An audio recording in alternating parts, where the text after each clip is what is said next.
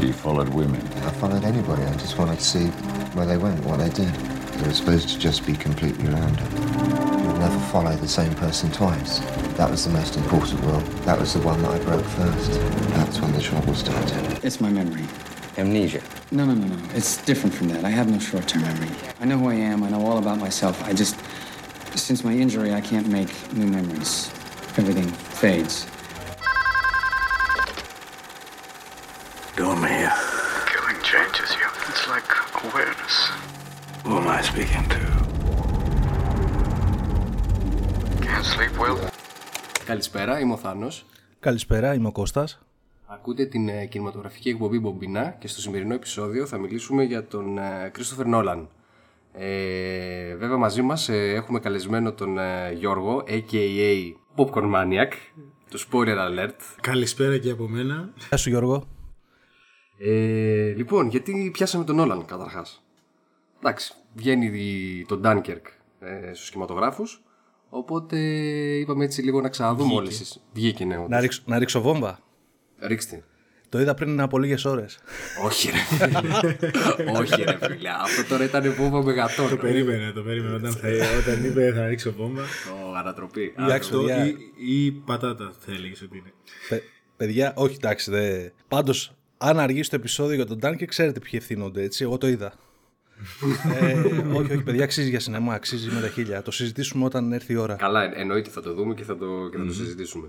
Ε, λοιπόν, ε, λέμε να πούμε κάποια πράγματα έτσι για το, για το βιογραφικό του Christopher Νόλαν αρχικά και μετά να πιάσουμε έτσι λίγο μία-μία τις ταινίες του. Βέβαια, έχει κάνει 10 στο σύνολό του μαζί με, τη, με τον Dunkirk.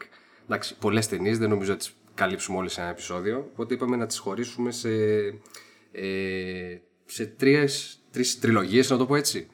Ε, που έχουν και σχέση λίγο έτσι και με τη θεματολογία. Δηλαδή να πούμε στην αρχή για το... Σήμερα θα μιλήσουμε για τις τρεις πρώτες που έχουν έτσι μια νεονουάρ ε, κάπως έτσι αισθητική. Μπράβο, ναι.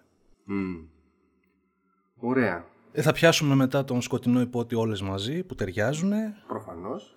και μετά το... οι υπόλοιπες που παίξαν ενδιάμεσα με, το... με τις ταινίες του Batman Prestige, Inception και Interstellar που στόχευσε ο Νόλαν λίγο προς τα αστέρια εκεί πέρα ρε παιδί μου, και είναι λίγο πιο ε, φεύγα καταστάσεις σαν τελευταίο μέρος. Ωραία. Λοιπόν, ο Christopher Νόλαν γεννήθηκε στις 30 Ιουλίου του 1970 στο Λονδίνο, βέρος Βρετανός λοιπόν ο Νόλαν και σε ηλικία 7 ετών ξεκίνησε να γυρίζει φιλμάκια με την Super 8 κάμερά του. Κάτι αντίστοιχο δηλαδή που έκανε και, και ο Spielberg σε αντίστοιχη ηλικία. Ε, ενώ αυτό που τραβούσε ουσιαστικά ήταν μάχες με τα στρατιωτάκια του. Γάμα του. ε, λοιπόν, σπούδασε αγγλική φιλολογία ε, ενώ συνέχισε να κάνει μικρού μήκους ταινία, ταινιάκια, αμέσως μετά δηλαδή, ε, με συνδρομή μέσω της κολεγιακής Film ε, Society. Ε, α, μεταξύ των μικρών μήκου, μήκους ταινία η πιο γνωστή του ήταν το, ε, Το Doodleback. ναι, ναι, Doodleback, το οποίο είναι, ε, μπορούμε να το δούμε και στο YouTube. Ε, και έχει σχέση με έναν άντρα έτσι που κυνηγάει ένα έντομο. Ε, δεν ξέρω, το έχετε δει; Ναι. ναι φίλε, γαμάτο. Γαμάτο, ρε. Γαμάτο, με γα- έχεις ψήσει. ε, γαμάτο είναι δύο λεπτά εντωμεταξύ και ταιριάζει πιο πολύ σε αυτό το.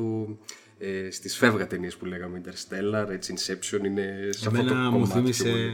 ένα πολύ χαρακτηριστικό και γαμάτο επεισόδιο του Breaking Bad. Δεν έχετε δει. Που είναι ο Heisenberg μέσα στο. Α, με τη έργο μύγα- με τη και μύγα, κυνηγάει λες. μια μύγα σε όλο το επεισόδιο. Εμένα είναι από τα αγαπημένα μου επεισόδια. αυτά. Πλάκα κάνεις σήμερα. Ήταν... Δεν ξέρω αν έχει καμία σχέση με το φιλμάκι. Ναι, ε, όχι. Ναι, έχει τέτοια αιμονή, ξέρω εγώ, και ο τύπος στο φιλμάκι Εντάξει, το ναι. πάει εκεί, αλλά.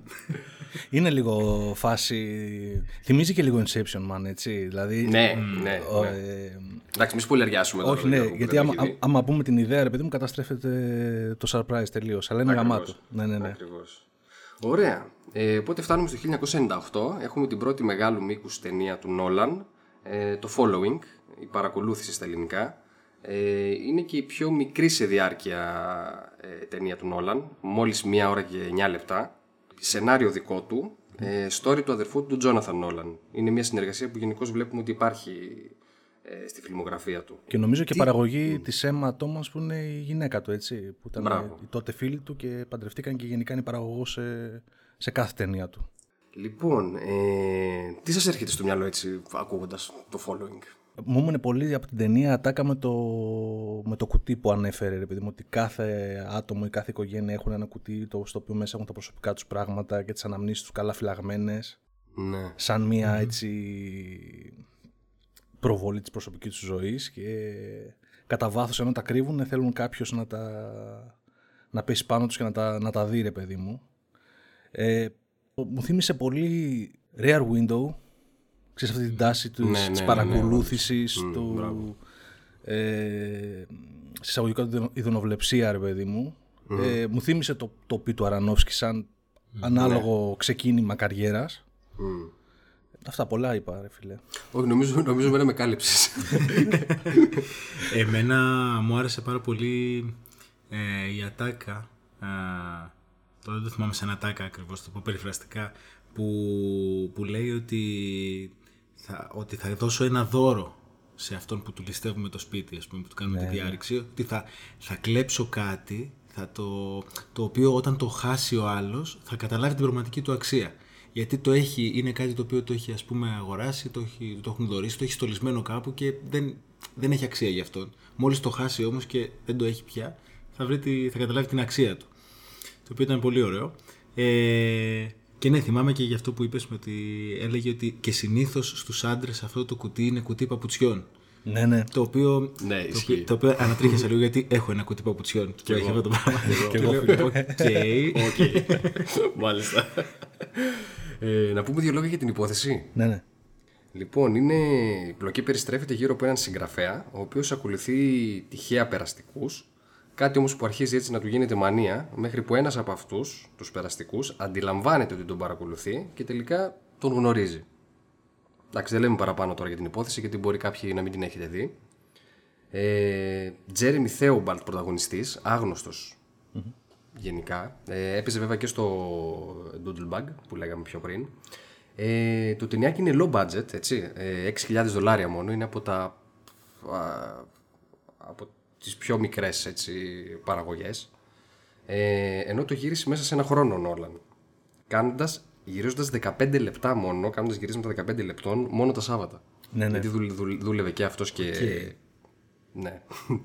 Ε, νομίζω ότι έκανε καλή δουλειά. ναι, έκανε πάρα πολύ καλή δουλειά. Ε, νομίζω ότι έχει πολλά από τα στοιχεία του μέσα που τον ε, χαρακτηρίζουν σαν δημιουργό. Έχει κάποια προβλήματα η ταινία, αλλά δεν μπορείς να, εντάξει, δεν μπορείς να την ψηρίσει. Είναι το, η πρώτη προσπάθεια έτσι και είναι και low budget.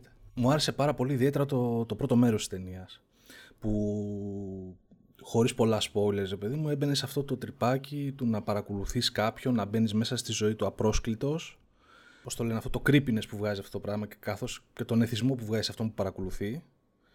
Ε, δεν ξέρω πώς φάνηκε σε εσάς. Με, μετά λίγο που μπλέχτηκε λίγο παραπάνω η πλοκή και μπήκε μέσα και το criminal story και η ανατροπή θα, θα μπορούσα και χωρίς αυτά ρε παιδί μου. Δηλαδή, εκεί λίγο με, η ταινία με έχασε. Ε, εγώ δεν συμφωνώ. Εμένα μου άρεσε και αυτό. Και μάλιστα ε, εμένα με κέρδισε σε αυτό το σημείο γιατί ε, ξεκίνησε έτσι να, να μπαίνει στο τρυπάκι που το βλέπουμε και αργότερα στο Memento του διαφορετικού timeline. Δηλαδή βλέπεις ότι σου δείχνει και flashback, σου δείχνει ας πούμε, τον πρωτα- πρωταγωνιστή μία ξυρισμένο, μία ξέρω εγώ με μαλλιά και αρχίζεις και μπαίνεις στο τρυπάκι τώρα τι έγινε, τι έχει προηγηθεί. Ε, το οποίο ήταν πολύ έτσι, το, το, το, έδειξε πολύ ωραία. Εσένα Γιώργο πώς σου φάνηκε; Από την άποψη της πλοκής το, το καταλαβαίνω αυτό. Παρ' όλα αυτά και εμένα μου άρεσε πάρα πολύ ε, ο τρόπος που χειρίστηκε το μοντάζ. Απλά το αισθάνομαι έχοντας δει και το Memento που θα μιλήσουμε αργότερα που πάλι έπαιξε ε, με το μοντάζ και το έκανε αριστουργηματικά ότι είχε στο μυαλό του μια ιστορία νουάρ τη γύρισε, είχε και κάποιες ιδέες για το μοντάζ, τις δοκίμασε και μετά το τελειοποίησε Α, μπράβο. φτιάχ- στηριζόμενος πάνω σε, αυ- σε- σε ένα σενάριο που είχε νόημα να το κάνει αυτό και το, έκανε, το τελειοποίησε στο Memento.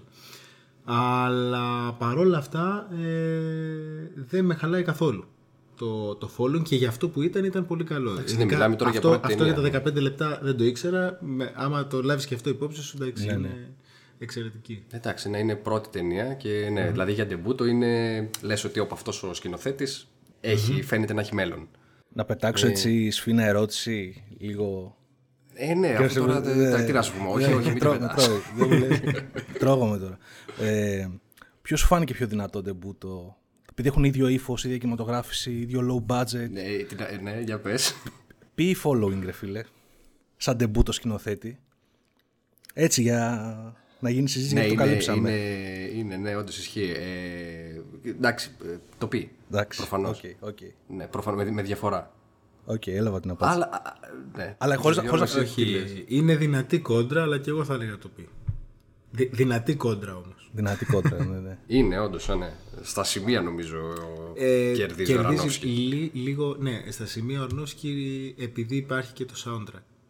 Το οποίο είναι μέρος της, δηλαδή το following είναι καλό σε όλα τα σημεία, αλλά δεν έχει κάτι ιδιαίτερο. Νομι- Δηλαδή, δεν νομίζω θυμάμαι νομίζω, κάτι σαν νομίζω και, μουσικό και υποκριτική ένα ακόμα σημείο. Δηλαδή, εντάξει, στο, Ναι, ναι, ο- στο πι παίζουν πολύ Ναι, εντάξει, ο σωστά. Μανγκόλης, εντάξει, έχει, Σωστά, έχει, έχει σωστά. ωραίο, ωραίο, ωραίο ως ηθοποιός. Ενώ εδώ εντάξει, είναι λίγο πιο άγνωστο, είναι λίγο πιο...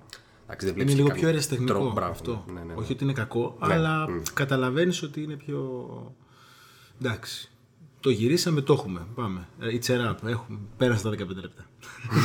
Ναι, όντως. Α γυρίσουμε στις δουλειές μας, γιατί έχουμε να τάξουμε και μια οικογένεια. Οκ. Λοιπόν, να δώσουμε και κανένα έτσι trivia. ναι, ναι. Λοιπόν, η ιδέα του φιλμ ήρθε στον Νόλαν ε, αφού διαρρήξανε το σπίτι του. Και μετά αναρωτιότανε τι να σκεφτόταν οι διαρρήκτες παρατηρώντας τα προσωπικά του αντικείμενα. Οπότε βγάζει νόημα και με αυτό που έλεγες Γιώργο, ότι... Ναι, ναι, ναι, ναι. που το έβαλε μέσα στην ταινία. Ε, λοιπόν, επίσης το ρολόι που κλέβει ο Κομπ ε, είναι το ίδιο ρολόι που χρησιμοποιείται και στο Memento. Για... Α, γεια σου, ρε φίλε. Ναι. Ναι. Εντάξει, δεν νομίζω να ήταν τόσο φθηνή παραγωγή και το Μεμέντο που να μην είχαν άλλο ρολόι. Όχι, νομ- νομίζω ότι το έκανε επίτηδες. Μάλλον. λοιπόν, ε, α, το δεύτερο διαμέρισμα που κάνουν διάρρηξη ο Κομπ και ο Μπιλ ε, έχει αυτοκόλλητο του Batman. Μπράβο, στην ρε φίλε, πόρτα. αυτό, αυτό, αυτό τρελάθηκα. Το τσέκαρες, ε, το τσέκαρες. Το τσέκαρα και λέω, κοίτα να δεις, πού να φανταζόταν τότε, έτσι; Πού να φανταζόταν που θα πάει; ναι, ναι. Καριέρα. του. Ε, έτσι. Ε, α, ναι, επίσης το υπόθετο. Το, το, το υπόθετο. το, υπό- το υπόθετο. Το ναι. τσιπόδελο. το, το υπόθετο έτσι που μας μπήκε. Το υπόθετο που βάζει έχει το σήμα του Batman πάνω. Ε, το επίθετο του Κομπ ε, χρησιμοποιήθηκε ξανά στο Inception. Έτσι ήταν το επίθετο του, τέτοιου, του Λεωνάρντο Ντικάπριο. Ε, Επίσης, το ψευδόνυμο που χρησιμοποιεί ο Bill στο μπαρ είναι Danny Lloyd. Danny Lloyd είναι και το όνομα του παιδιού στη λάμψη του Kubrick. Ο Νόλαν γενικώς ε, είναι φαν του Kubrick ε, και γενικώς θεωρεί ότι είναι μία από τις επιρροές του. Ε, και μάλιστα στην ταινία, μέσα στο δωμάτιο του Bill υπάρχει φωτογραφία που σκηνεί της λάμψης. Και αυτό το επιβεβαιώνει. Ε, τι άλλο; Ναι, επίσης, following, όπως και το στο Memento, η επόμενη ταινία του, και στο Insomnia, είναι ταινίες όπου γίνεται διάρρηξη σπιτιού με πιστοτική κάρτα. Οκ. Φε, φετίχ του σκηνοθέτη, ξέρω, γουστάρει να, να, μπαίνει σε, να δείχνει να μπαίνουν σπίτια, δεν ξέρω. Τον έχει επηρεάσει πάντως πολύ η διάρρηξη. Τέλος Λοιπόν, πάντων, ναι, υ- υπάρχει πάντως αυτό, ναι. Ε, λοιπόν, να πούμε και έτσι παρόμοιες ταινίες που μας έρχονται στο. Ναι, Πάντως έχεις δίκιο, ρε φίλε. Έχει πολλές κλωτσιές σε πόρτες τώρα που το λες. Και στο Memento κλωτσιές και μπαίνουν μέσα. Και στο Insomnia κλωτσιές και χωνόμαστε μέσα σε ξένα σπίτια, ρε παιδί μου. Έχει, πο- έχει πολλές σκηνές τέτοιες. Έχεις δίκιο. Του, μου- του είναι τραύμα, δεν, δεν εξηγείται. Ναι, δεν ξέρουμε βέβαια τι του κλέψανε. θα είχε νόημα έτσι να μάθουμε και τι του πήρανε τελικά. να το ανοίξανε το κουτί με τα παπούτσια, μήπως. Λοιπόν, ε, να πούμε παρόμοιε ταινίε έτσι που μας έρχονται στο μυαλό. Που μπορεί έτσι να συνδέονται. Ναι. Εντάξει, εμένα μου έρχεται το πι βασικά. Ακριβώς επειδή είναι και ασπρόμαυρο, είναι και ντεμπούτο, ταιριάζει. ναι. Τώρα, σαν μπλοκή, εγώ θα έλεγα το Μεμέντο. Παρόμοια ταινία. Δηλαδή, από την άποψη του τα- αυτό το. Είναι αυτό ότι ουρλιάζει με μέντο η ταινία. και γι' αυτό δυσκολεύομαι και εγώ να σκεφτώ κάτι άλλο. Ε, εμένα, ε, από κάποια έτσι σ- κομμάτια της ταινίας που είχαν τέτοια αίσθηση, στην αρχή που η παρακολούθηση και αυτά γενικά των ανθρώπων και των ζώων τους από εξ αποστάσεως, μου θύμισε Rare Window του Hitchcock. Μου θύμισε τη Disturbia πάλι που είναι ανάλογο με το Rare Window. Α, ναι, μπράβο, πού το θυμήθηκες. Ναι, ρε φίλε, ναι, μου ήρθε η φάτσα του, του Λεμπούφ με τα κιάλια, άστο. Ε, Το έχεις δει, Γιώργο; Όχι. Εντάξει, δεν χάνεις κάτι. Δεν χάνεις κάτι, ναι. ε, και γενικά ρε εσύ, ο τρόπος που, που μπαίνανε μέσα στα σπίτια και δοκιμάζαν πράγματα και γενικά ο άλλος ο τύπος, ο κόμπρε παιδί μου που του έλεγε ότι άνετα ξέρω, εγώ μπαίνω σε σπίτια και μένω και δύο εβδομάδες άμα λείπουν διακοπές μου θύμισε λίγο το χαρακτήρα του ταλαντούχου κυρίου Ρίπλεϊ που άλλαζε ταυτότητα ρε παιδί μου και εκεί που ήταν σπίτια και, Ναι, κατα... ναι, ναι. και υπάρχοντα άλλων ανθρώπων, ρε παιδί μου, που τα έκανε δικά του. Αυτό. Νομίζω ο ταλαντούχος κ. Λίπλε σε, σε πηγαίνει σε παρόμοια κρύπη μονοπάτια. Ωραία. Να συνεχίσουμε στην επόμενη ταινία του. Δεν κρατιόμαστε, πάμε. Δύο χρόνια μετά, έτσι, Memento. Εντάξει, νο- νομίζω ότι. Ε, ναι, ταινιάρα. Ε, για μένα είναι η καλύτερη του ταινία. Οκ. Ναι. Ε, spoiler. Σπο- σπο- σπο- από- για από- όποια- από όλες τις ταινίες, Για έτσι. όποια άλλη ταινία και να πούμε, το Memento είναι η καλύτερη του ταινία. Οκ. ε, ναι, να πούμε λίγο στους ε, φίλους ακροατές ότι γενικώς δεν τις έχουμε δει όλες τις ταινίες του ξανά. Ο Γιώργος τις έχει δει. Οπότε εγώ, εγώ προσωπικά τουλάχιστον θα προσπαθήσω να είμαι λίγο εγκρατής. Ε, νομίζω ότι και εγώ θα τη βάλω καλύτερη ταινία, αλλά τουλάχιστον από αυτές τις τρεις που θα μιλήσουμε σήμερα, σίγουρα είναι με δια... ε, έτη φωτός καλύτερη. Σίγουρα, σίγουρα, ναι. Από τις, από τις πιο σημαντικές του δουλειές με διαφορά. Τώρα εγώ εντάξει έχω και κάποιες κοντράρονται τώρα μες στο μυαλό μου και, και μία πρόσφατη. Ε, Ω, νάτος. Ξε- ξε- Ξεκίνησε. ε, καταπληκτική ιδέα αρέσει και, όχι, και, και υλοποίηση καταπληκτική. Ναι, ισχύει. Ε, να πούμε δύο λόγια για την υπόθεση. Εντάξει, αν και νομίζω ότι γενικώς είναι μια ταινία που μ, είναι πολύ γνωστή.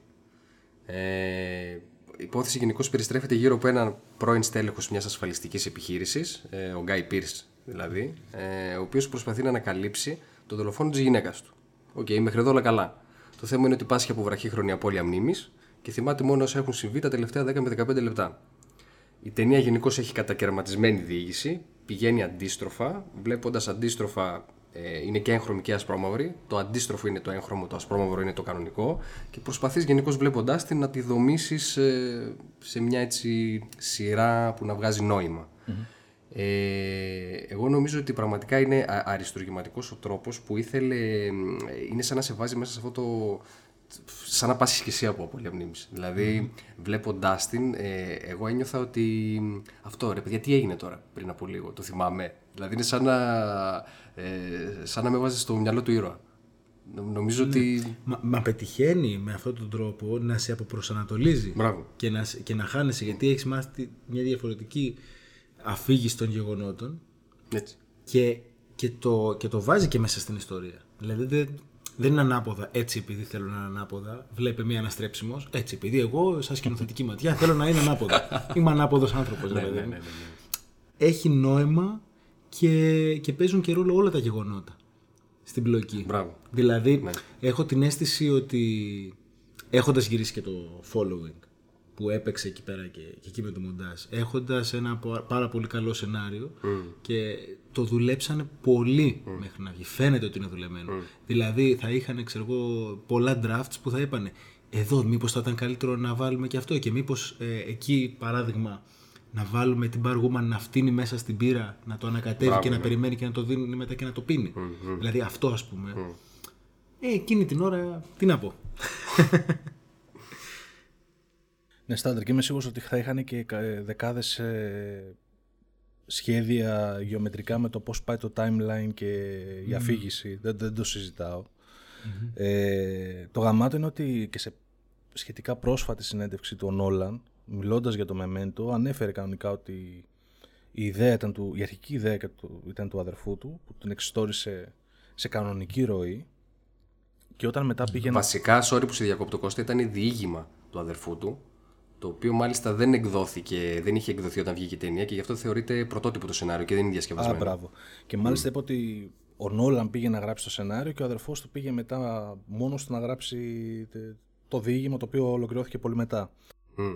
Και είπε ρε παιδί μου ότι η ιδέα να είναι κατακαιρματισμένα τα γεγονότα και η διοίκηση να γίνει προς τα πίσω ήταν καθαρά για να αναδειχθεί η πάθηση του κεντρικού ήρωα. Μμ, μπράβο. Και ήταν και μάλιστα ήταν αναγκαίο, λέει, ήταν ο μοναδικός τρόπος ώστε να μπορέσεις να μπεις στα παπούτσια του ήρωα και να νιώσεις αυτά που αντιλαμβάνεται.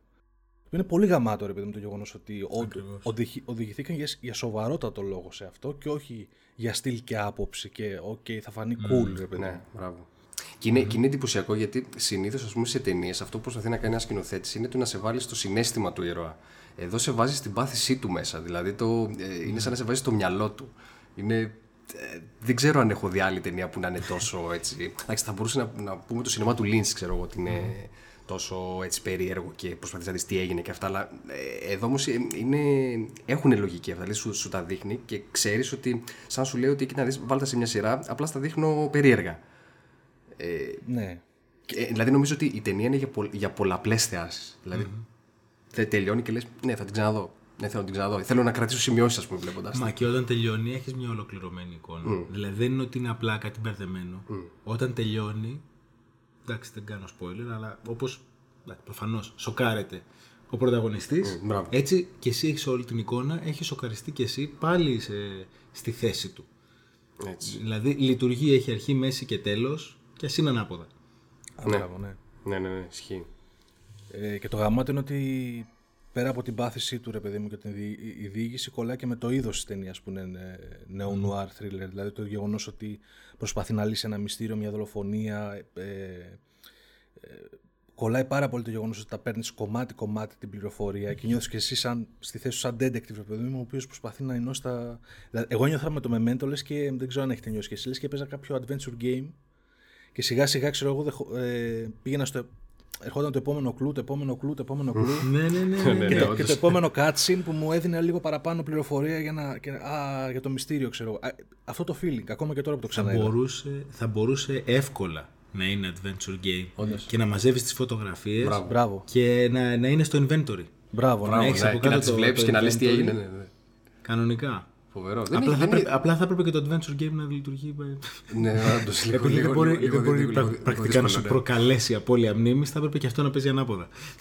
δεν ξέρω πώς θα Εντάξει, ναι, γινόταν. όντως.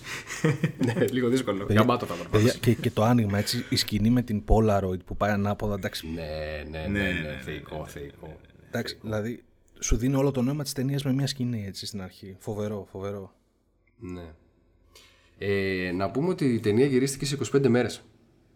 Σοκαριστικό. Από, εκεί, από εκεί δηλαδή που το following και το γυρίσαν σε ένα χρόνο, τώρα μέσα σε 25 μέρες γυρίσαν αυτό το πράγμα. Έτσι, Άμα δηλαδή. τώρα μου πεις ότι ήταν και 15 λεπτά την κάθε μέρα στην Ναι, όχι, εντάξει. Αυτό θα το Αναρωτιέμαι, τη, τη γυρίσανε σε, α- αναρωτιέμαι αν τη γυρίσανε εσύ συριακά ή, ή- ήταν που ήταν μπέρδεμα ρε παιδί μου και το όλο concept. Τη γυρίσαν σε σειρά για να μπορέσουν να τα, να τα βάλουν σε τάξη; Ε, δε- ε, δεν ξέρω αν τη γυρίσαν, ναι, πώς τη γυρίσαν. Το θέμα είναι αυτό που ε, ε, κάπου διάβασα είναι ότι ο πρωταγωνιστής, ο Γκάι Πιρς, ε, ε, έχει πάρα πολύ καλή μνήμη. Οπότε ο ίδιος τους βοηθούσε για το πώς θα, τι, τι έχει, τι, είχε, τι είχε το προηγούμενο πλάνο, αυτό το, τη σειρά και καλά ας πούμε. Ναι. Ε, Να κρατάνε το ρακόρ. Μπράβο το ρακόρ. αυτό έψαχνα να βρω τη εγώ το- λέξη. και εγώ το Έψαχνα- ψάχνα. έψαχνα να βρω τη λέξη. και οι, ανατροπ, και οι ανατροπές χωρίς spoilers, δηλαδή, εντάξει. Και μία πρώτη που μου έρχεται τώρα που είχε να κάνει... που είναι σχεδόν στη μέση της ταινίας. Μπράβο, Ήταν ναι. σοκαριστική και απίστευτη και φοβερά, φοβερές ερμηνείες από όλους. Και το φινάλε σαν ανατροπή ήταν ε, wow. Εντάξει, να πούμε ότι ακόμα γίνονται συζητήσεις σε φόρουμ για την ταινία. Ναι, ναι. Ειδικά για το χαρακτήρα των. Αυτό το Σάμι Τζένκινς, τέλος πάντων. Που είναι. Ναι, εντάξει, μη σπολεριάσουμε. Ε, να δώσουμε κανένα τρίβια. Για ρίξε. Λοιπόν, κυκλοφόρησε limited edition ε, της ταινίας σε DVD, όπου μπορούσες να δεις την ταινία με την ακριβή χρονολογική σειρά των γεγονότων. Γαμάτο. Το οποίο όμως ξεκλείδωνε, αφού έπρεπε να απαντήσεις σε διάφορες ερωτήσεις και να λύσεις διάφορα puzzle. Σωστό. Λοιπόν, επίσης, ο Τέντι, σε, κάποια, σε, αρκετ, σε αρκετές στιγμές στην ταινία, ε, λέει ένα, μια τάκα «You don't have a clue, you freak». Αναφερόμενος στον, α, προφανώς στον α, Guy Pearce, στον πρωταγωνιστή των Λέων. Μπράβο. Λοιπόν, αυτό το You Freak, ε, όταν το άκουσε ο Νόλαν αρχικά, δεν του άρεσε. Δεν είχε τέλος πάντων αυτό το κρεσέντο, το υποκριτικό της φωνής που θα ήθελε. Ε, οπότε το ντουμπλάρισε ο ίδιος με τη δική, δική του τη φωνή. Οπότε το, το You Don't Have a Clue το λέει ο Παντολιάνο. Και το Freak το λέει ο You- και- Nolan. Και το You Freak το λέει ο Νόλαν και είναι ντουμπλαρισμένο. Το θέμα είναι ότι ο Παντολιάνο δεν το ξέρει αυτό. Ε, και το έμαθε στο άκυρο σε μια συνέντευξη που κάναν αργότερα. ότι ξέρεις τι, αυτό το You Freak που ακούς στην ταινία δεν είσαι εσύ φιλέ. ναι. Ε, Είναι, είναι αυτό που, που σου έλεγα. Νομίζω ότι την έχουν δουλέψει πάρα πολύ. Δηλαδή, ρε παιδί μου, μέχρι την τελευταία λεπτομέρεια. Τώρα το You Freak δεν μου αρέσει. Ε, τι να κάνουμε τώρα, ρε Νόλαν, ε, τώρα το γυρίσαμε. Ξέρω, εγώ. Πού Τι να τον πάρω τώρα τηλέφωνο, ξαναπάω το- θα το να κάνω εγώ, να το γυρίσω Εντάξει, εγώ, Θα το ναι, κάνω θα εγώ το βάλω να εγώ. παίρνουμε ένα μικρόφωνο. να σε αυτό εδώ. Έτσι, όντως. Ε, λοιπόν, να πούμε ότι η νόσος του Λέοναρντ είναι υπαρκτή νευρολογική ασθένεια και ονομάζεται πρόωρη αμνησία. Και ουσιαστικά υπάρχει βλάβη στον υπόκαμπο, που είναι ένα σημείο του εγκεφάλου, ε, που σχετίζεται με τη μνήμη, και ο ασθενής δεν μπορεί να σχηματίσει νέες ε, αναμνήσεις, να κάνει νέες, ε, νέα μνημονικά ίχνη. Ε, τι άλλο να πούμε. Ε, α, ναι. Ο, το short story που αυτό που λέγαμε το διήγημα του Jonathan Nolan ε, λέγεται Memento Mori. Ο, για το ρόλο του Leonard, ε, που τελικά ε, τον πήρε ο Guy Pearce, είχαν ακουστεί ο Aaron Eckhart, που τελικά μετά ξανασυνεργάστηκε στον Nolan στο Dark Knight, που, ήταν, ε, που έκανε τον ε, Two Face. Ε, ο Brad Pitt, ο Charlie Sheen, Οκ. Εντάξει, ναι, λίγο οκ, περίεργο. Κουκουλάν, Και ο- ναι. και ο- και ο- Και ο Τόμας Τζέιν, και αυτό Ναι. Όχι, νομίζω Καλύτερα. παρέδωσε ο Γκάι Πιρς. Ε, εντάξει, ήταν. Μια χαρά. Νομίζω ήταν η πρώτη ταινία που έκανε έτσι ε, δυν- δυναμική προς. Νομίζω δεν είχε κάνει κάτι άλλο πιο πριν. Ε, για την Νάταλη τώρα που την υποδύθηκε η Κάρι Αν Μος ε, είχαν ακουστεί η Ashley Judd, η Φάμκε Γιάνσεν και η Ατζελίνα Τζολί. Εντάξει, όλες το. Φαντάσου, Ναι. να ήταν, φαντάσου να ήταν ο Brad Pitt και η Τζολί. Μίστε το βίντεο, μη Smith, μάλλον. Στο Memento. όχι και πάλι όχι. Ήταν πολύ καλή επιλογή η Trinity. Λοιπόν, ο Νόλαν ήθελε να βάλει στους τίτλους τέλους της ταινίας να ακούγεται το Paranoid Android των Radiohead.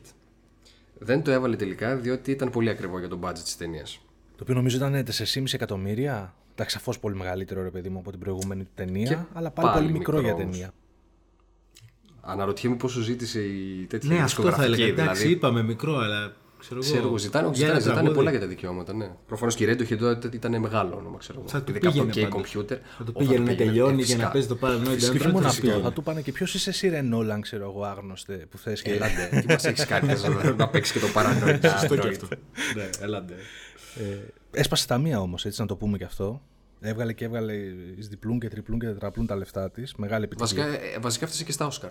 Νομίζω ήταν ε, Υποψήφια για σεν- υποψήφια για, μπράβο, για σενάριο. Και, νο- και νομίζω ότι άνοιξε διάπλατα και τις πόρτες, ρε παιδί μου, για το, στο Hollywood για τον, ε, για τον Νόλαν. Δεν ξέρω ποιος το πήρε εκείνη τη χρονιά, αλλά θα ήταν... είναι η φάση που λέμε στο spoiler alert. Το, Μπράβο, το ναι, παίρνω το πίσω παίρνω και το πίσω δίνω και στο το- Memento. Δηλαδή, άμα ακριβώς, δεν πάρει το χωρίς Memento δεύτερη σενάριο. σκέψη, έτσι. ε, Το Memento πάει για σενάριο δεκαετίες, δεν πάει. για- Ε, βασικά θα πρέπει να είναι υποψήφιο σίγουρα και για μοντάζ. Ε, Ναι, και για καλά. σκηνοθεσία. Δηλαδή είναι. Εντάξει, τώρα. Εννοείται, Εντάξει, ας μην πιάσουμε την κουβέντα της Ναι, Ακαδημίας ναι, και ναι, των. ναι, ναι, ναι. γιατί, εντάξει, Απλά εντάξει, σενάριο, ναι. Με την ολοκληρωμένη έννοια του σενάριου και του screenplay, ρε παιδί μου αυτό. Μπράβο, ναι. Ε, Μιας και λέγαμε για το. Πώς είπαμε πριν στο following για τον Batman, έχουμε και εδώ πέρα ένα στοιχείο με Batman και Superman αυτή τη φορά. Ε, δεν ξέρω αν το παρατηρήσατε. Περνάει σε κάποια φάση ο πρωταγωνιστής από, ένα, από μια βιτρίνα καταστήματος με κόμικ βιβλία όπου υπάρχουν ε, τα σύμβολα και του Batman και του Superman. Batman ξέρουμε ότι γύρισε την τριλογία ο Νόλαν και Superman ήταν παραγωγός στο, στις ταινίες του Snyder, το Man of Steel και στο Dawn of Justice. Ένα ακόμα. Την πρώτη φορά που ανοίγει το χάρτη ο Λέοναρντ, ε, όλες οι οδοί είναι αριθμημένες. Εκτός από δύο οδούς, ε, η οποία η μία ονομάζεται Booth Street και η άλλη ονομάζεται Lincoln Street. Και είναι αναφορές Κώστα, είσαι έτοιμος; Είναι αναφορά στο Blue Velvet του Ωραία, David Lynch. Εντάξει, φίλε. Μας κυνηγάει ο Λιντσάρας, δεν, δεν ναι, τελικά. ναι, το Booth Street είναι αναφέρεται στο Frank Booth, έτσι, το, τον κακό ας πούμε του Μπλε Βελούδου και το, και το Lincoln Street είναι για το, στο σπίτι της ε, Dorothy Valens. Κατάλαβα. Ε, ναι. Το έχεις δει τον, Blue, τον Μπλε Βελούδο, Γιώργο; Δεν θα σε ρωτήσω. Α, εντάξει, οκ, Μου άρεσε. οκ, εντάξει. Συνεχίζουμε, συνεχίζουμε το podcast με τον Γιώργο. εντάξει, εσύ, δεν, παρέα. τον, δεν τον διώχνουμε, δεν τον κλωτσάμε. Επίσης, ένα ακόμα χαρακτηριστικό του Νόλαν, ε, γενικότερα στη φιλμογραφία του, είναι ότι ασχολείται με νεκρές συζύγους. Λοιπόν, είναι και εδώ, το βλέπουμε, και στο Inception, και στο Interstellar, και στο Prestige. Ναι. Ναι, τώρα που το λες. Να σας ρωτήσω, εμένα μου φάνηκε τεράστιο το άλμα του, ρε παιδί μου, από το, από το Following. Δηλαδή, οκ, ήταν promising το Following, αλλά δεν θα περίμενα με, με την καμία. Ναι. Ο άνθρωπος ε, κέντησε στο Memento. Ναι, ναι, ναι. Συμφωνώ. Ναι. Για μένα είναι αψεγάδιαστο. Και γι' αυτό, γι' αυτό λέω. Και μετά, όχι πήρε την κάτω βόλτα, αλλά ε, για- σου λέω για μένα. Εντάξει, Εσύ, το, ναι, τη- έχεις τη τα καινούργια το- του δεν την έχω. Το, την, το Κέρκι δεν την έχω δει. Αλλά μετά θεωρώ ότι εντάξει, δεν το, για μένα δεν το ξανα, δεν την ξανάπιασε στην κορυφή. Παρόμοιες Δεν έφτασε σε αυτό το σημείο. Παρόμοιες ταινίες τώρα, ναι. Λοιπόν, εμένα, μου- εμένα μου ήρθε το primer. Ναι. Από Ωραία, την φίλε, app. α- Άρε, Α, Πας το- μακριά. το- το έχεις δει. Πας μακριά. Πολύ ωραία ταινία. Ε, πολύ, από την άποψη ότι αυτό που βλέπεις θέλει να καθίσεις λίγο να το καταγράψεις για να το καταλάβεις. Βέβαια, εντάξει, το primer είναι πολύ πιο... Θέλει πολύ περισσότερο να καθίσεις να Καμία γράψεις σχέση. το Ναι, καταλάβεις. πολύ καμμένο. Αλλά θα συμφωνήσω στο ότι σε- η ταινία και στο primer ε, ο τρόπος της αφήγησης και ο τρόπος που, που παίρνεις την πληροφορία σε κάνει να μπερδευτείς όπως μπερδεύονται και οι πρωταγωνιστές Μπράβο.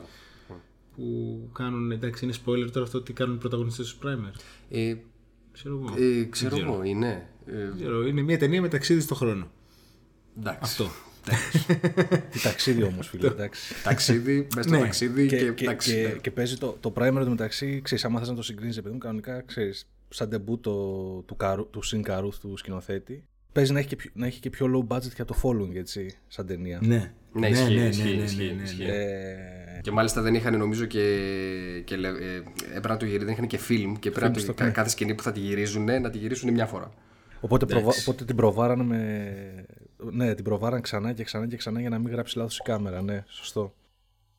Ε, εμένα κοίταξε, επειδή έχει μέσα και αφήγηση και σε πολλά σημεία έχει αφήγηση πρώτου προσώπου, όπως αρκετές νουάρ ιστορίες, ε, και ο, φυγη, ο αφηγητής, ρε παιδί μου, είναι, ξέρεις, ε, είναι αυτή η περίπτωση του αφηγητή, ρε παιδί μου, που τον εμπιστεύεσαι, αλλά spoiler. Ε, ναι, spoiler. Ε, Ναι, ναι. Πώς λέγεται αυτό, αχ κάτσε, λέγεται κάπως Λέγεται κάπως αυτό, ναι, τώρα δεν Και μου- είχαμε νομίζω κάνει γελίστα στο spoiler alert με ταινίες, με βιβλία με αναξιόπιστο, Αναξιόπιστο αφηγητή. Μπράβο. Αναξιόπιστος. Α, γεια σου. Ε, Παρόμοιες ταινίες, χωρίς να σημαίνει ότι έχουν ίδια τροπή, μου έρχονται, ξέρω εγώ, η αφήγηση του Νόρτον στο Fight Club. Που παρακολουθείς, παρακολουθείς, παρακολουθείς, παρακολουθείς και κάποια στιγμή έρχεται το μπαμ. Γιατί ο ίδιος ο χαρακτήρας έχει κρύβει κάτι μέσα του. Άλλες ιστορίες έτσι με αναξιόπιστο αφηγητή. Εμένα μου ήρθε και το 12 Monkeys. Όχι από την άποψη αυτό. Το χωροχρον- Δεν, το- Ε, δεν ταιριάζει, αλλά το λίγο του πάλι ναι, του. τι, φα, τι γίνεται. Ό, το γαμάτο ξέρεις ποιο είναι. Έχεις, έχεις απόλυτο δίκιο. Γιατί εδώ πέρα έχεις στην ουσία ε, την αφήγηση σε, σε, σε δύο λωρίδες. Η μία πάει πίσω, η μία πάει μπρος και σαν να είμαστε σε δύο timelines. Στην ουσία είναι το ίδιο timeline, αλλά είναι διπλωμένο ρε παιδί μου στη μέση. Αντίστοιχα και στο 12 Monkeys έχουμε. Ε, ε, Πώς το λένε, timelines, μέλλον, παρελθόν, μέλλον, παρελθόν και συνέχεια πηδάμε από το ένα στο άλλο, από το ένα στο άλλο, από το ένα στο άλλο. Και προσθέτονται πληροφορίες. Έχεις δίκιο, ναι, ναι, φίλε. Γαμάτο. Εντάξει, τι να πούμε. ε, Κομβική ταινία, αρέσει. Το με, με το, και, ίσως, δεν, δηλαδή λέγανε κάποια στιγμή, οκ, ε, αντίστοιχα για, το, για τον Ταραντίνο με το Pulp Fiction ότι ξέρεις, αν και δεν ήταν ο πρώτος που το επιχείρησε, έσπρωξε πολύ το παράδειγμα για, την, για αφήγηση, ρε παιδί μου, ε, σε μη χρονολογική σειρά το γεγονότων. Ναι. Πιστεύω αντίστοιχο και ίσως και πιο, σ- πιο, πιο μεγάλο παράδειγμα είναι το, το Memento του Νόλαν. Ναι, ναι, ναι. Δεν είναι απλά δηλαδή ένα μικρό καλ ταινιάκι. Ε, ναι, γενικά με τις παρόμοιες νομίζω με καλύψατε. Απλά να σημειώσω ότι παρόμοιο πράγμα προσπάθησαν να πετύχουν για- κατ' εμέ ανεπιτυχώς. Όχι παρόμοιο πράγμα προσπάθησαν να πετύχουν, προσπάθησαν να αξιοποιήσουν ε, για τους ξεχωριστούς λόγους σε κάθε ταινία την αντίστροφη αφήγηση. Ε, το μη αναστρέψιμος Α, ναι. και το 21 γραμμάρια. 21 γραμμάρια. Του. Ναι, ναι, μπράβο. Δεν θυμάμαι πόσα ε, γραμμάρια. του είναι. Ιναρίτου λες. Ναι, ναι, ναι, ναι, ναι. Αλλά- Ναι, ναι, ναι, Για- 21. Εντάξει, άλλο στυλ ταινία στο ένα, άλλο στυλ ταινία στο άλλο.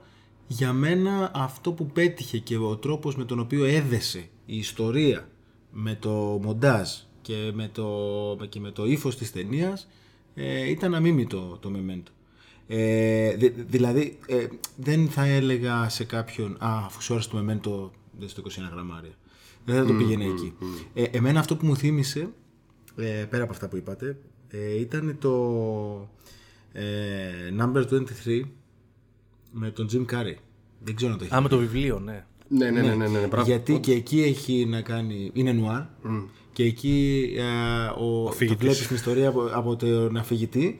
Και εκεί ο αφηγητής εντάξει, έχει να κάνει με αριθμό. Πώς το λένε, αριθμομανία. Αριθμομανία, ναι, Η ταινία, ναι, είναι ψυχάκι. Τα συνέ, τα Οπότε- συνδέει όλα με αριθμούς. Αριθμολάγνος. και, το, και το βλέπεις από το, από, το, από το δικό του πρόσωπο. ναι, ναι, ναι, όντως. Και μια από τις καλές ταινίες του Τζολ Σουμάχερ να πούμε, Έτσι, γιατί... Ε, εντάξει, και ο πρώτος ρόλος του Jim Carrey. σε- όχι σε ρόλο δραματικό. Όχι, σε, προ- όχι, όχι ο πρώτος, ο πρώτος σε ρόλο κακού. Εντάξει. Νομίζω δεν έχει ξανακάνει πουθενά. Όπως θα πούμε αργότερα και για τον Ρόμπιν Williams. Δεν νομίζω να έχει. Καλό, καλό, το καλό και το κακό είναι Το καλό και το σχετικές σχετικά, έννοιες, σωστό και βέβαια. αυτό. Σωστό και αυτό. Ναι, σωστό και αυτό. Εντάξει. Ναι, όντως. Καλός, κακός. Ωραία. Ε, να συνεχίσουμε στην επόμενη ταινία. Πάμε, πάμε. Πάμε 2002, έτσι, ανά δύο χρόνια ο Νόλαν ε, δυναμικός, έτσι, γυρίζει ταινιάκια. Ε, αυτή τη φορά πιάνει, ε, κάνει remake ταινίας νορβηγικής. Ε, μιλάμε για το Insomnia, ε, αϊπνία, ε, με πρωταγωνιστές, έτσι, ε, φέρνει εδώ πέρα βαρβάτο πυ- πυροβολικό. Αλ Πατσίνο, Ρόμπιν Williams, Χίλαρη Σουάνκ, όλοι ε, έχουν κερδίσει Όσκαρ. Ε, ναι, αρχίζει και ναι, ξε, ξεφεύγει λίγο σε... Πώς θα το πω. Ήταν το, πρώτο, το πρώτο του ρε παιδί μου το βάπτισμα πυρός στο Hollywood, ας πούμε, ρε παιδί μου, ότι απο, απέδειξε μας ότι μπορείς να κάνεις μεγάλη ταινία. Ναι, και πήρε και cast, έτσι. Ναι, ναι. Δηλαδή, Ναι, ναι, εννοείται. Ε, να πούμε δύο λόγια για την υπόθεση τώρα. Η ταινία εκτιλήσεται στην παγωμένη Αλάσκα, την περίοδο του χρόνου που δεν νυχτώνει καθόλου και σχετίζεται γύρω από την εξυχνίαση της δολοφονίας ενός ενός νεαρού κοριτσιού από δύο detective του Los Angeles που έρχονται εκεί πέρα, πηγαίνουν στην Αλάσκα τέλος πάντων για να βοηθήσουν τις τοπικές αρχές. Ε, Α μην πούμε κάτι παραπάνω για την υπόθεση, γιατί εντάξει, νομίζω είναι spoiler ακόμα και, το, και αυτό το σκηνικό που γίνεται κάπου στη μέση της ταινια Ε, Πώς σας φάνηκε; Φίλε, εγώ το. Sorry που παίρνω. το- Πάρε, πάρε, Πάρε, το, πάρε, πάρε, πάρε, Sorry το. που τα σκητάλη αμέσως. Sorry που σας κλέβω τη σκητάλη. Ε, το, το Insomnia το έχω σε ξεχωριστή θέση στην καρδιά μου στη φιλμογραφία του Νόλαν. Μου άρεσε πάρα πάρα πολύ και μου άρεσε διότι θεωρώ ότι είναι από τις πιο γιωμένες ταινίες τους. Δηλαδή δεν υπάρχει αυτό το... ούτε το φαντεζί ρε παιδί μου, ούτε, το, ε, ούτε επιστημονική φαντασία. Ούτε ξέρω εγώ η, η ιδιαιτερότητα της πλοκής που πρέπει να την διηγηθούμε με έναν ε, περίεργο τρόπο. Είναι basics, έτσι. Έχεις α- μια πολύ καλή αστυνομική ιστορία, δεν έχεις κάποια ιδιαίτερα τεχνάσματα. Δείξε μας τι μπορείς να κάνεις με τα βασικά εργαλεία σαν σκηνοθέτης. Και ε, νομίζω ότι, εντάξει, φαίνεται ότι ο άνθρωπος ε, το έχει. Ήταν, α- για μένα ήταν από, από τις, είναι από τις πιο απολαυστικές ταινίες του Νόλαν, για μένα. Χωρίς να έχει τα, όλα αυτά τα έξτρα που για, τον, για τα οποία τον λατρεύουμε, έτσι. Την ε, super duper εμπλοκή, ναι. ξέρεις. Ε, χωροχρονικά, αφηγηματικά παιχνίδια κτλ. Και έχει και δύο μεγάλα ονόματα. Τον Αλ Πατσίνο, ο οποίος συνήθως ο Σαλ Πατσίνο, ρε παιδί μου, ξέρεις, ε, μπαίνει μέσα και καπελώνει την ταινία με τον χαρακτήρα του, δεν το συζητάω, χωρίς να το θεωρώ κακό αυτό. Εδώ πέρα μου άρεσε ότι σαν τον πήρε ο Νόλαν, ρε παιδί μου, και τον σμίλευσε και του τσαλάκωσε λίγο τον κλασικό χαρακτήρα που έχει. Του, του, του γαμάτου αστυνομικού, ρε παιδί μου, και του, του περπατημένου αστυνομικού, που τον έχουμε συνηθίσει. Και αντίστοιχα, εντάξει, νομίζω ότι μεταμόρφωσε κάτι τελείως διαφορετικό που δεν το περίμενα τον Ρόμπιν Williams, έτσι. Εντάξει, ανατροπή. Ο Ρόμπιν Williams σε ρόλο κακού. Εντάξει, πάλι μιλάω για κακό. Αλλά. Τώρα αυτό είναι σχετικό, ρε φίλε, ξέρεις. Όπα. Να το. Είδες, Να είδες. το. Τελικά όντως. Έλα, θα σπουλεριάσουμε όμως τώρα, μας συνεχίσουμε Κοίτα, έτσι. το, το Robin Williams ε, τον ε, είχα δει.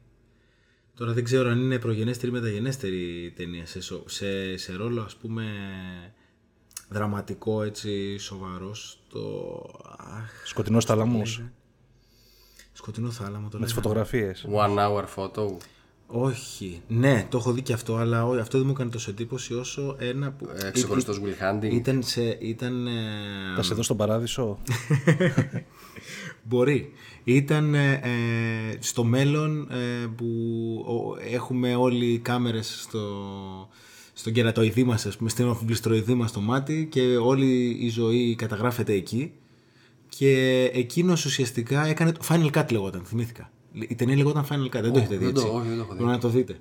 Ε, λεγόταν Final Cut η ταινία και ο Ρόμπιν Williams ήταν ο μοντέρ του γραφείου κηδιών που ουσιαστικά έβλεπε πρακτικά όλη τη ζωή του άλλου και του έβγαζε ένα Final Cut που το δείχναν στην κηδεία του σαν επικίδιο.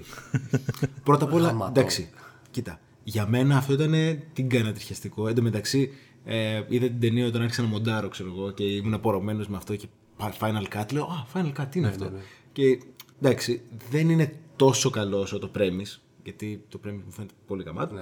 Αλλά μου ήταν μεγάλη έκπληξη ο Ρόμπιν Williams σε αυτό το ρόλο, πραγματικά. Αλλά μπορεί να είναι μεταγενέστερο του Insomnia. Γιατί το Insomnia εγώ το, δεν, δεν το είχα δει και το είδα πρόσφατα, οπότε δεν το έχω καλά χρονολογικά στο μυαλό μου το πότε βγήκε. Α, ναι, πάντως γενικά πολύ καλές ερμηνείες. Πώς σου φάνηκε εσένα, Μαν; Να σου πω. Σε βλέπω- σε ε, βλέπω λίγο έτσι- ναι, Με βλέπεις λίγο συγκρατημένο, ναι. Ε, εντάξει, δεν θα το θάψω. Έλεος, Μην ρε φοβάσαι. όχι, όχι, όχι, όχι, εντάξει. όχι, ρε, ωραίο ήταν. Ε, μ, απλά ήταν αυτό ήταν πολύ γεωμένο για Νόλαν. Δηλαδή, ε, ε, εγώ τον έχω συνδυάσει τον Νόλαν με όλο αυτό το, το περίεργο, την περίεργη δομή, την περίεργη αφήγηση. Ε, εδώ δεν μου φάνηκε για Νόλαν. Δηλαδή δεν είχε μέσα έτσι ε, αυτά τα χαρακτηριστικά τα μοτίβα που θα ήθελα να δω. Δεν είναι ότι δεν μου άρεσε, αλλά θα μπορούσες ας πούμε, να το έχεις γυρίσει κι ένας άλλος σκηνοθέτης. Συμφωνώ. Κοίτα, ε, ε, ε, εγώ θα το θέσω ότι είναι η, η ταινία από όλη τη φιλμογραφία του Νόλαν που θα την πρότεινα πιο εύκολα σε κάποιον που δεν τον ξέρω καθόλου. Ναι. Δηλαδή, δηλαδή, ρε παιδί μου, μπορεί κάποιος να δει το μεμέντο και επειδή. Δεν ξέρω τι. Δεν θέλω να πω επειδή είναι χαζός. και για κάποιο λόγο να μην του αρέσει αυτή η ταινία γιατί είναι λίγο περίπλοκη ή ξέρω εγώ δεν είναι αυτό. Το Insomnia πιστεύω ότι είναι πιο ασφαλής. Ότι είναι μια καλή ταινία ε, αστυνομική.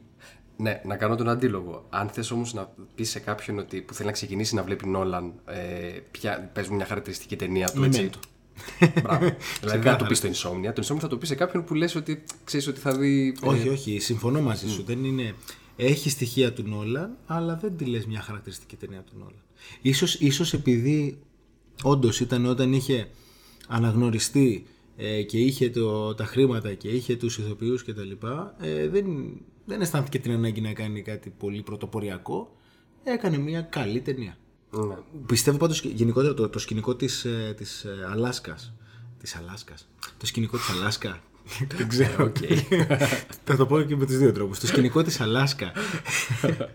Αποφασίζεις το μοντάζ τι κρατάς.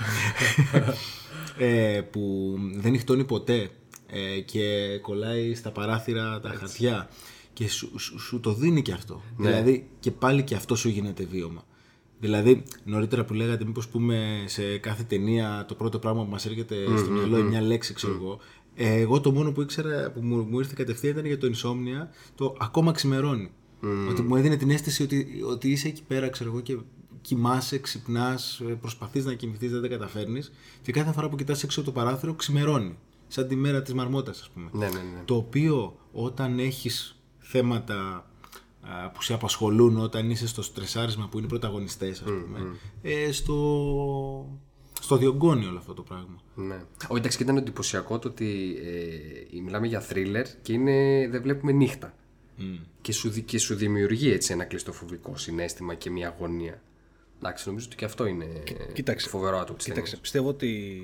Ε, και όχι μόνο αυτό. Μιλάμε για ένα τεράστιο ψυχογράφημα και, και από την πλευρά του Ρόμπι Williams και από την πλευρά του Αλπατσίνο και μια σπουδή πάνω στο θέμα των, των ενοχών και του, του λάθους, έτσι. Και το αν, ε, και το, αν ο σκοπός αγιάζει τα μέσα.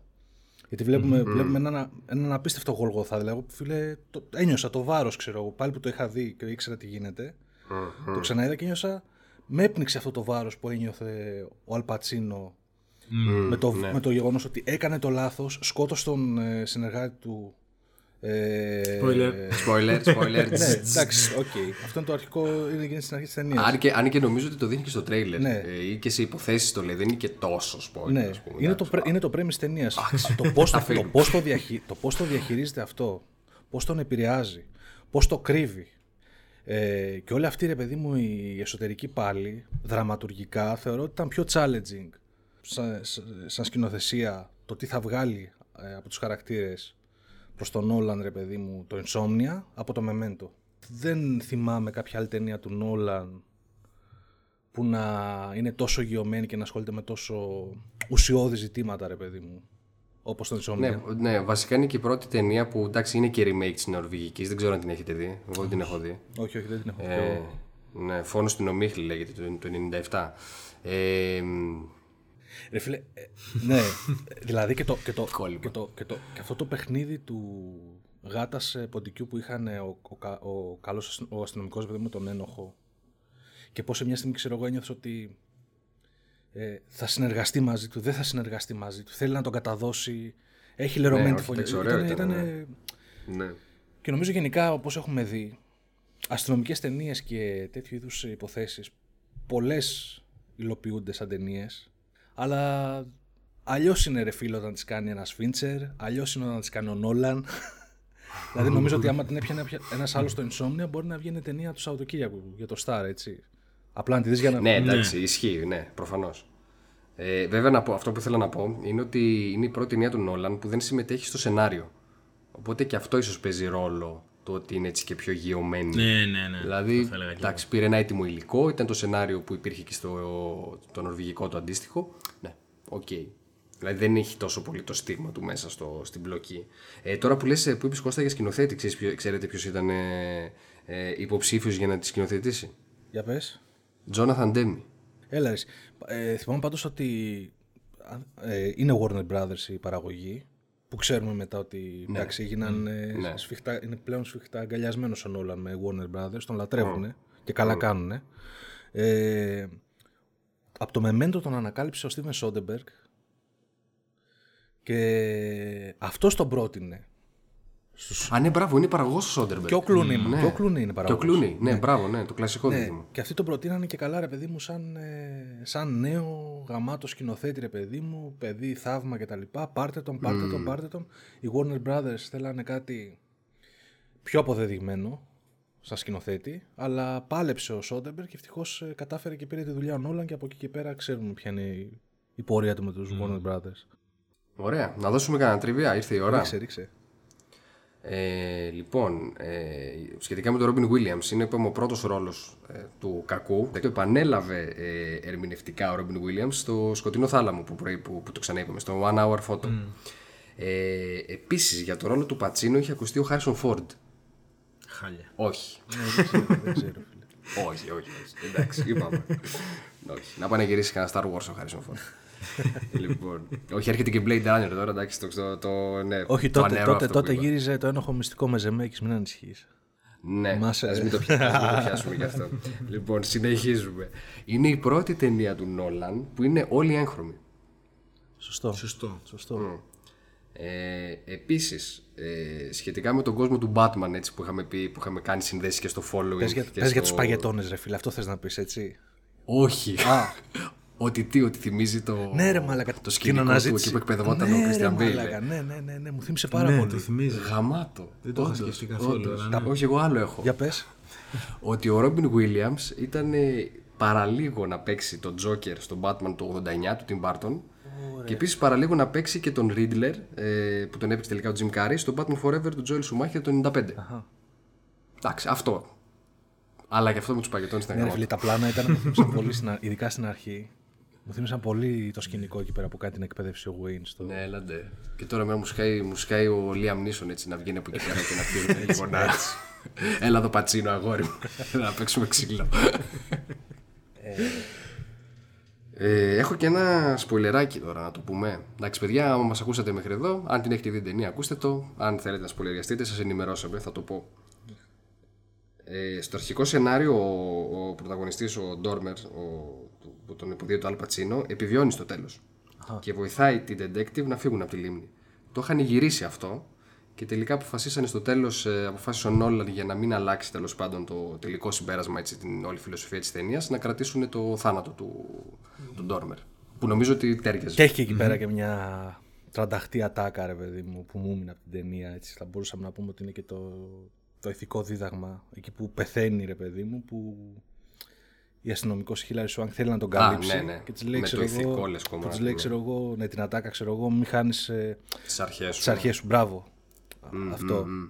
Εμένα μου θύμισε λίγο η φάτσα του εκεί πέρα την υπόθεση Καρλίτο. Ναι, ρε, πάντως. μαλάκα. Ε, αφού Ήταν, είναι- αφού ρε, είναι- ρε, φίλε, λες και ξεπετάχτηκε ο Αφού ο- Ντεπάλμα αφού- που δεν Αφού ο Αλ Πατσίνο πεθαίνει πάντα σαν Αλ Πατσίνο, ρε φίλε. ναι, ναι, ναι, ναι, ναι, ναι. και όταν, και όταν, όταν κάνει ανακρίσεις, πάντα κάνει ανακρίσεις σαν Αλ Πατσίνο, ρε φίλε. Ουρλιάζοντα. Το γαμάτο όμως είναι αυτό που λες ρε παιδί μου, που το στραπατσάρισε λίγο το ρόλο Ναι, ρε, του. μαλάκα. Γιατί παρόλο που στην αρχή λες ότι είναι ο ηθικός, ο γαμάτος, ο ξέρω εγώ, ο μη διεφθαρμένος τέλος πάντων, που τελικά βλέπεις ότι αρχίζει και λες. Αυτό Ε, καλά, δεν είναι πάντα ο ηθικός. σαν detective, σαν ε, σε ταινίες. Άντε, άμα είναι detective, Όταν, εντάξει. ναι, ναι, Αλλά σαν- γενικότερα, εντάξει, όχι, έχει κάνει το εντάξει, Scarface. Ναι, που ναι, είσαι ρε παιδί μου, ευτυχώς. όταν εγώ σου λέω σε detective. detective διεφθαρμένο δεν ξέρω, έχει κάνει. Όχι, Γιώργο, Θυμάμαι όταν- αυτή όταν τη πες- μαλακία που όταν πες γύρισε τον με καλό, το- όταν Το πες το τον Righteous καλό. Kill. Με τον Robert De Niro. Εκεί δεν θυμάμαι τι σκατά ήταν. Ας μην ξεχάσει- ξεχάσουμε και αυτή την ταινία. Πάντως, ναι, ενώ, ενώ, ενώ έρχεται ρε παιδί μου, ξέρεις, περπατημένο πάλι με το ύφος του Αλπατσίνο που λέω: Όχι, πάλι θα καπελώσει την ταινία. Εκεί που ξεκινάει και κάνει το λάθος, ρε φίλε, και στραπατσάρεται, νομίζω ήταν και κατάλληλη επιλογή φάτσας. Δηλαδή, πάρε τον Αλπατσίνο που πάντα τα κάνει όλα τέλεια και βάλ τον, να, βάλ τον να πάθει τρι- τρικλοποδιά, να δούμε τι θα κάνει μετά. Και νομίζω ότι ήταν γαμάτη η αντίδρασή του. Σε συνδυασμό και με το τέτοιο της αϊπνίας. Μμμ. Εντάξει, ο, Ο, ο, ναι. ο Ρόμπι Williams, ρε φίλε, δεν ξέρω. Αυτό ήθελα να πω. Ο Ρόμπι Williams πώς σας Ε, φάνηκε. τρελάθηκα, ρε μαλακά. Ε, Έμοιαζε ταυτόχρονα ε, σαν. Δεν, δεν ξέρω πώς το συνδύασε αυτό. Και λογικός, σε αυτά που έλεγε ρε παιδί μου. Ξέρεις, ο άτομο ρε παιδί μου που κόβει το μυαλό του. Μμ. Και, αυ- και ταυτόχρονα έδειχνε αθώος, σαν παιδάκι. Μπράβο. ναι. Μετά πάλι διαβολικός. Πώς το έκανε αυτό το πράγμα ρε φίλε; Ναι, ήταν φοβερό. Ήταν ώρες-ώρες νόμιζες ότι, ότι το συμπαθούσες. Δηλαδή, λες, μωρέ τον καημένο, ξέρω, κρίμα. Ήταν, ήταν φοβερό Ναι. αυτό που έκανε. Ε, και ταυτόχρονα επειδή τον έχουμε συνηθίσει και σε κομικούς ρόλους και γενικά σε παιδικές ταινίες μπράβο. κτλ. Όλο αυτό σου έβγαζε μια τρομερή αντίθεση. Δηλαδή, τι να σου πω, ε, εμένα και σε, και σε άλλες ταινίες τέλος πάντων που έκανε το ίδιο, το ίδιο πράγμα μου έβγαζε ένα πράγμα ότι μήπως έτσι ήταν πραγματικά ο Ρόμπιν Williams; Δηλαδή, δηλαδή ρε παιδί μου έχεις στο μυαλό σου το, τον ηθοποιό και όταν να κάνει κάποιους συγκεκριμένους ρόλους και όταν σου κάνει κάτι διαφορετικό νιώθεις σαν να σου βγάζει το πραγματικό του πρόσωπο δεν ξέρω ειδικά όταν είναι αυτό α- α- αυτή η εναλλαγή από, την, κομ- από το κομικό ρόλο και το ανάλαφρο στο σοβαρό στο είμαι εντάξει ο κακός της ταινίας τι θα είναι ο, ο φωνιάς Ο κακός, όχι, ο κακός. Εννο, εννοώ, εννοώ ότι είναι δολοφόνος ναι, ναι, ναι. Ναι, ναι. Ε, κα- κάτι που έτσι θα με χάλασε λίγο τώρα που την ξαναείδα. Ε, θυμόμουν από παλιά ρε παιδί μου ότι είχε πιο, ε, πιο πολύ ρόλο η, στην υπόθεση η Hilary Swank. Και τώρα που την ξαναείδα ένιωσα ότι ήταν λίγο περιορισμένος ο, ο ρόλος της. Αυτό ήθε- ήθελα λίγο να τη δω λίγο παραπάνω ρε παιδί μου. Ναι. Και σ- έτσι να υπάρχει ένα αντίβαρο. Μμ. Ε, αλλά κατά τα άλλα ναι. Ωραία, να πούμε και παρόμοιες ταινίες. Ναι, ναι. Ξεκίνα, Κώστα. Εγώ ρε φίλε. Είδες πως πάσα που έφυγα. Γι' αυτό. Ξέρω εγώ, ε, Girl with the Dragon Tattoo μου έρχεται τώρα, εντάξει, λόγω και σκηνικού με, με βορρά και χιόνια βέβαια σε άλλη ήπειρο. Ε, δεν ξέρω. Εμένα μου ήρθε το, εμένα μου ήρθε το Seven. Seven, ξέρω εγώ, η σιωπή των αμνών. Όχι ότι σχετί, δεν, είναι- δεν έχουμε εσύ να κάνουμε serial killer. Αλλά Σιωπή των αμνών, ναι, έχεις, έχεις μεγάλο δίκιο το γεγονός. Το πάρε δώσε με τον, με το FBI, με το FBI, με το. Με τον πρωταγωνιστή και τον κακό, ρε παιδί μου, Μπράβο, που έρχονται- Ναι, ναι, ναι. ναι. Όπως ο Hannibal Lecter, ας πούμε, αντίστοιχα έδινε πληροφορία, βοηθούσε, ξέρω. εγώ. Ναι, εντάξει, θα μπορούσε. Δεν ξέρω, Γιώργο, εσύ. Εμένα στο, στο ύφος, στην αίσθηση της ταινίας μου θύμισε το Machinist. Α, με τον Christian Bale, λες, που Ναι. είναι, ναι. Κοίτα, και εκείνος ήταν σε μια κατάσταση φθοράς, αυταρσίας, αϊπνίε, ιστορίες κτλ. Ίσως αυτό, Α, μπράβο, από από αυτή αυτή την την άποψη. άποψη. Μπράβο, Όχι, ναι. δεν μιλάω τώρα για πλοκή. Σαν- ναι, ναι, ναι. Κα- Στην πλοκή καμία σχέση. Ναι, ναι. Αλλά αυτό το πράγμα ότι το, το απέδιδε και εκείνη η ταινία ε, πολύ ωραία. Αλλά ειδικά για το Robin Williams, αυτό που σας είπα, δηλαδή δείτε το κι εσείς και εσείς που μας ακούτε. Αυτό, ε, Final Cut. Πολύ ενδιαφέρουσα ταινία. Από τις ταινίες που δεν μου αρέσει το τέλος. Αλλά πολύ ενδιαφέρουσα ταινία. την πούλησε σε Αλλά δεν γαμάτα. έχει σημασία. Γιώργο. Δεν έχει καμία σημασία, παιδιά. Υπάρχουν και ταινίες που έχουν μόνο καλό τέλος. ή που είναι τόσο κακές που όποτε και να τις κλείσεις. Σημασία είναι έχει καλό το το τέλος ταξίδι, γιατί παιδιά. σταματάς να τις βλέπεις. Ωραία. Ε, ευχαριστούμε που μας ακούσατε. Θα ακολουθήσει και άλλη εκπομπή, και άλλες εκπομπές είπαμε με την τριλογία του Batman και με, το, έτσι, με τις πιο φανταστικές ταινίες του Νόλαν. Ε, εννοείται ε, μας λέτε τα σχόλιά σας για, το, για αυτές τις ταινίες, τι σας άρεσε, τι δεν σας άρεσε, ποια είναι η δική σας αγαπημένη. Ε, α, να βάλουμε βασικά, είπαμε το Memento ήταν καλύτερη, να πούμε έτσι και μια, να κάνουμε και εμείς μια αξιολόγηση. Α, πριν, πριν, από αυτές πριν, τις πριν τρεις. ολοκληρώσουμε το. Το ναι, σύνολο. λέω να κάνουμε, σε, να κάνουμε σε κάθε τριλογία ας πούμε, επιμέρους και στο τέλος να κάνουμε μια σούμα. Εντάξει, του Γιώργου βέβαια, εντάξει, spoiler alert, ξέρουμε τι, ποια είναι η καλύτερη, αγαπημένη. Λοιπόν, ε, να πω εγώ. Νούμερο 3. Ε, Insomnia. Νούμερο 2. Following. Νούμερο 1. Memento, λίγο πιο κάτω. Αυτή, Ε, ε, καλύτερη Memento φαντάζομαι. καλύτερη, είναι ψηλά, ψηλά, ψηλά μιλάμε. Οκ. Αντίστοιχα σε άλλον άξονα, πολύ δυνατή το Insomnia. Ε, και Following είναι πολύ πιο χαμηλά. Πολύ πιο χαμηλά. Ο- Ωραίο ξεκίνημα, αλλά πολύ πιο χαμηλά. Οκ. Γιώργο; Κοίτα, εντάξει, Memento, στη- ναι. στην κορυφή το Memento, OK. Μετά το θέμα είναι ότι και εγώ δυσκολεύομαι λίγο να πω ποιο είναι. Δηλαδή, ε, αν σκεφτεί κάποιος με τι δεδομένα γυρίστηκαν οι δύο ταινίες, θα βάζα δεύτερο το Following και τρίτο το Insomnia κι εγώ. Αλλά στην πράξη, ε, όταν βλέπεις μια ταινία, βλέπεις μια ταινία. Α γεια σου. δηλαδή, για, με- για μένα αυτό το πράγμα παίζει πάρα πολύ μεγάλο ρόλο. Δηλαδή, αυτό που λέμε για την εποχή της ήταν πολύ καλή, δεν με ενδιαφέρει. Μπράβο, ναι. Κατάλαβες. Όπως δεν με ενδιαφέρει ότι κάνανε 15 λεπτά γυρίσματα. Μπράβο. Αν βάζεις λοιπόν τη- δεν τα λάβω ναι. αυτά υπόψη, θα βάλω το Insomnia δεύτερη, αλλά. Και εννοείται πο- ότι είναι και πολύ καλό το. Δηλαδή και τρεις ταινίες είναι πάρα πολύ καλές. δεν το συζητάμε. Δεν σημαίνει ότι επειδή είναι τρίτη δεν είναι καλή. Οκ. Ε, ευχαριστούμε που μας ακούσατε. Ε, στο επανιδείν. Για χαρα... ε, να ευχαριστήσουμε το, το Γιώργο που ήταν μαζί μας. Εγώ Εννο... ε, ευχαριστώ. εννοείται ότι θα είναι μαζί μας και στα επόμενα τα, ε, τα podcast για τον Νόλαν και για, τη, για τον Dunkirk. γιατί Ε, όχι. βέβαια, ναι, παιδιά. Για Άντε, τον γιατί Dunkirk. ψοφώ να μιλήσω, έτσι. όχι, όχι, όχι. Είπαμε το, το Inception και. Εντάξει, αυτό off the record. Off the record. Ναι, ναι, ναι, Το ναι. Inception και το Interstellar θα είναι στο ίδιο podcast; Inception, Interstellar και. Αυτό το podcast και θα- Prestige. θα- θα Αυτό είναι το ένα podcast- πολύ ενδιαφέρον αυτό podcast. το podcast θα πλακωθούμε. να ξέρεις, Κώστα, Θα είναι σε ένα πολύ προετοιμάζω. ενδιαφέρον podcast. Ξέρεις τι πιστεύω για το Inception, οπότε καταλαβαίνεις πώς θα γίνει το. Πώς θα, πού θα υπάρξει σύγκρουση. Κατάλαβα, κατάλαβα. Οκ. Και παιδιά, Ε, να είστε καλά. Γεια χαρά. Γεια χαρά. Γεια χαρά. Γεια χαρά.